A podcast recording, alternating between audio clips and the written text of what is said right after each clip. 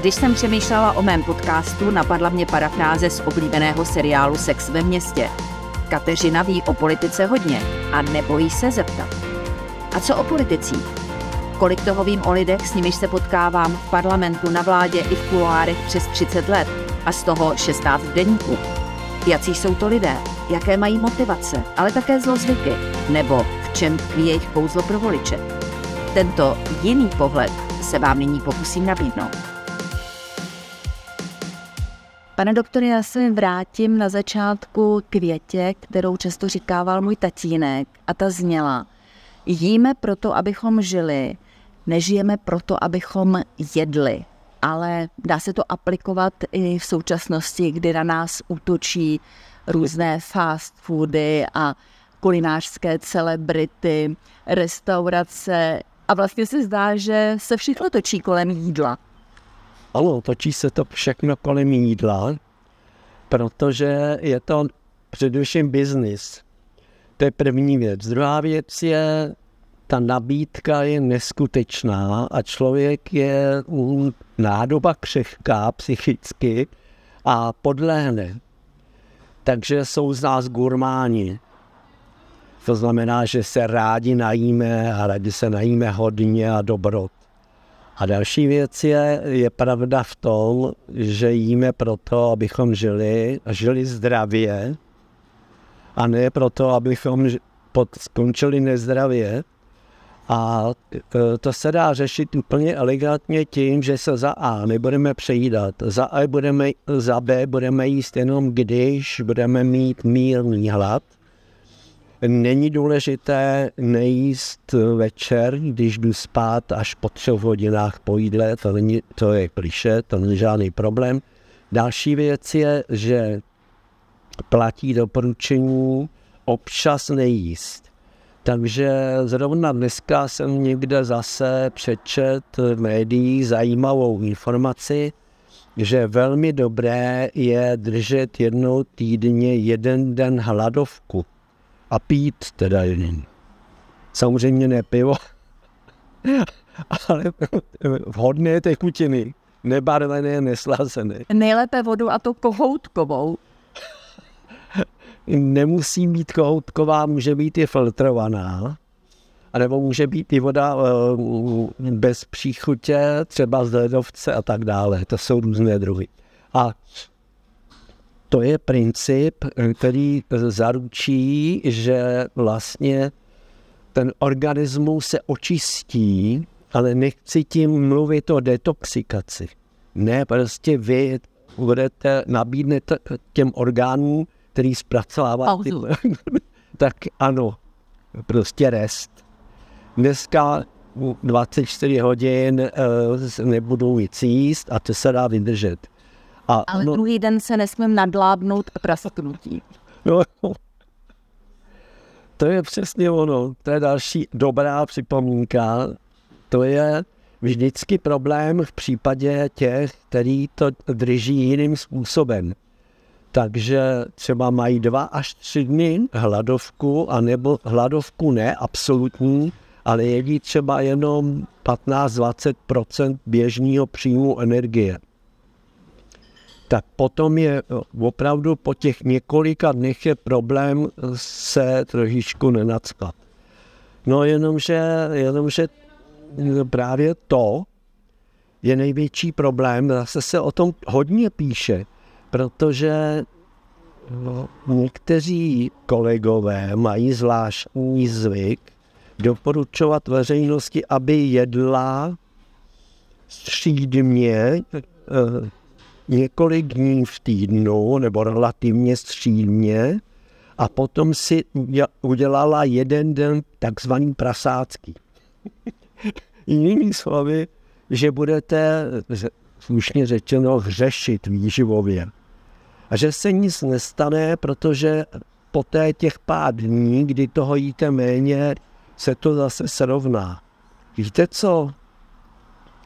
Není to až tak špatně protože to vychází z toho faktu, že člověk je nádoba hříšná a má nízký, nízký put sebezáchovy a nízkou odolnost proti svodům.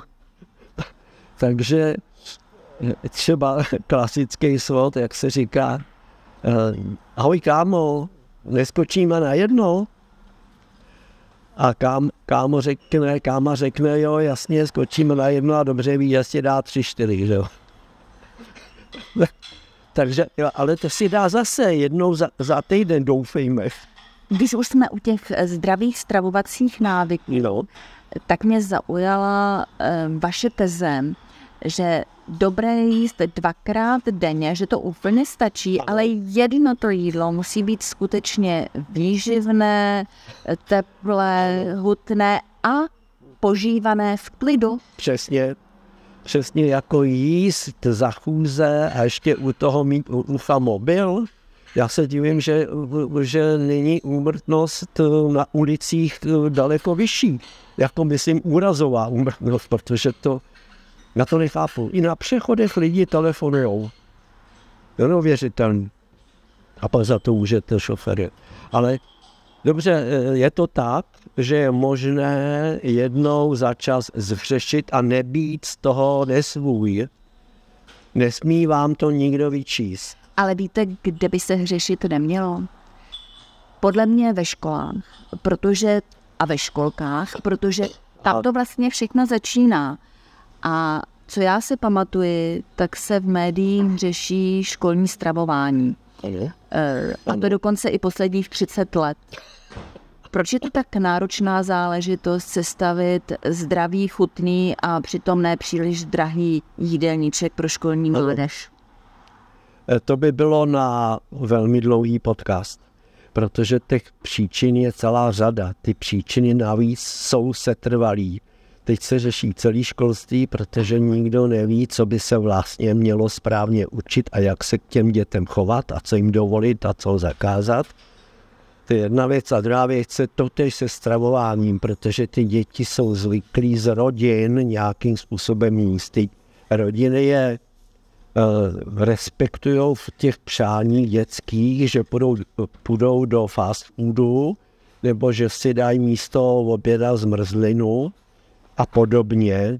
A vůbec to neřeší. Eh, Doma se neřeší kvalitní jídelníček, protože nikdo přesně neví, co by to mělo být. Eh, Ty rodiče nemají tušení, že to dítě by mělo jíst trošku jinak. A to dítě vidí, že tatínek sedí u televize a pijou toho lahváče a, nebo, a k tomu párek, nebo předtím párek a tak dále. Takže a teď si vemte, že na tom dítěti budete chtít jíst ve škole zdravě. To by šlo, kdyby ta škola si mohla finančně dovolit vařit zdravě, kdyby v té škole měl kdo to uvařit a kdyby ten, kdo to vaří, o tom něco věděl. Ale to je stejný jako v restauracích. Není tolik lidí, kteří by se dali zaplatit státem, aby vařili pro děti, aby sehnali zdravé potraviny, aby věděli receptury, protože je to problém v tom, že nespolupracuje ministerstvo zdravotnictví, ministerstvo školství, to nezajímá, hygienické stanice kontrolují e, stravování jednou za pět let. Vůbec nikdo nemá zpětnou vazbu, která škola co a jak vaří jestli ty děti to skutečně jedí. Protože už se dělaly studie, které zkoumaly, dokonce to dělali ty děti sami, které zkoumaly, kolik toho jídla se v uvozovkách musí vyhodit. Jinými slovy, kolik toho jídla navařeného ty děti nechtěly. A pak se zkoumalo, co ty děti nejraději ve škole jedí. Buftičky s krémem, špagety s kečupem, kdyby mohli jedli by pizzu, jenom, pokud možno. A překvapivě i ty univerzální omáčky, jak se tomu někde říká, no, to je nesmysl samozřejmě, ale je to vlastně jakási degradace toho školního stravování.